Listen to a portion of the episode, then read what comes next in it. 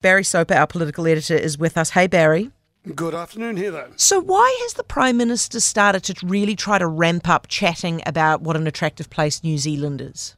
Well, you know, it was interesting. I was having a listen to her this morning. She was in Auckland today, of course, and um, at the very time that the Association of Salaried Medical Specialists came out and said that, uh, look, we're uh, almost 3,000 uh, GPs and specialist doctors short in New Zealand and 12,000 nurses.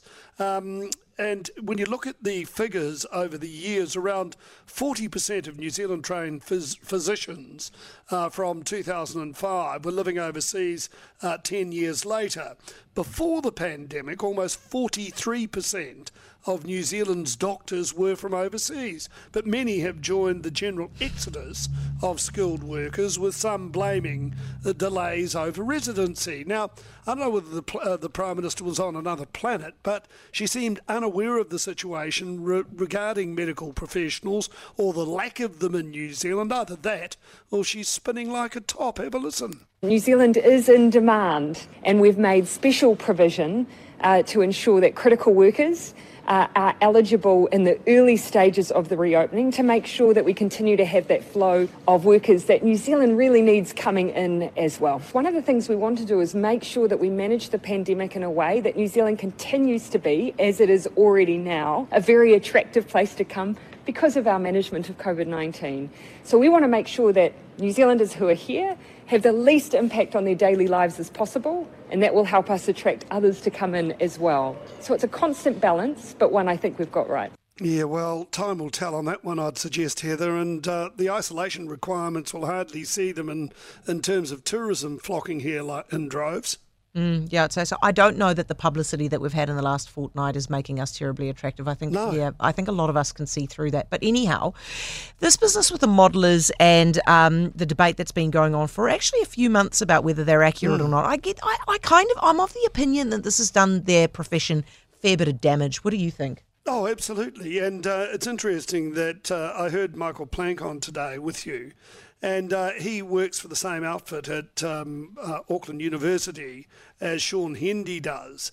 And, um, you know, uh, Chris Hipkins today was uh, comparing them to weatherman. I'd, weathermen. I'd compare them to uh, Treasury boffins because they are about as accurate.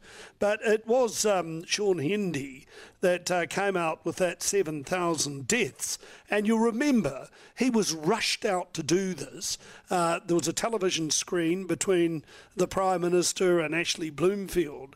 And um, the, the incredible thing, this was in uh, September uh, last year the government released uh, that modelling report, and it was it didn't have a peer review, which I found interesting. And the government apparently had it not much more than a day, and yeah. it highlighted the opening up scenario and talked about that uh, large number of deaths from COVID nineteen, uh, even with eighty percent vaccination of the population aged over five.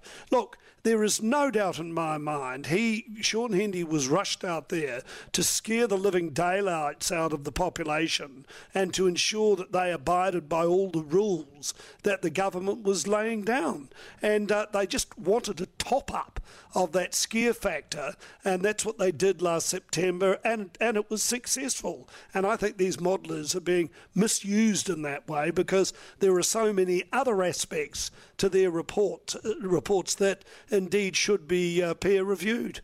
Yeah, in fact, their their models were actually accurate. They just let the government use the wrong part of the model and scare oh, us with it. I feel terrible. I, I, I feel I have to say I almost feel a little bit like they're too naive as academics to realise how they're being played by a bunch of politicians. They don't know politics. They don't know yeah. how the politicians play these games.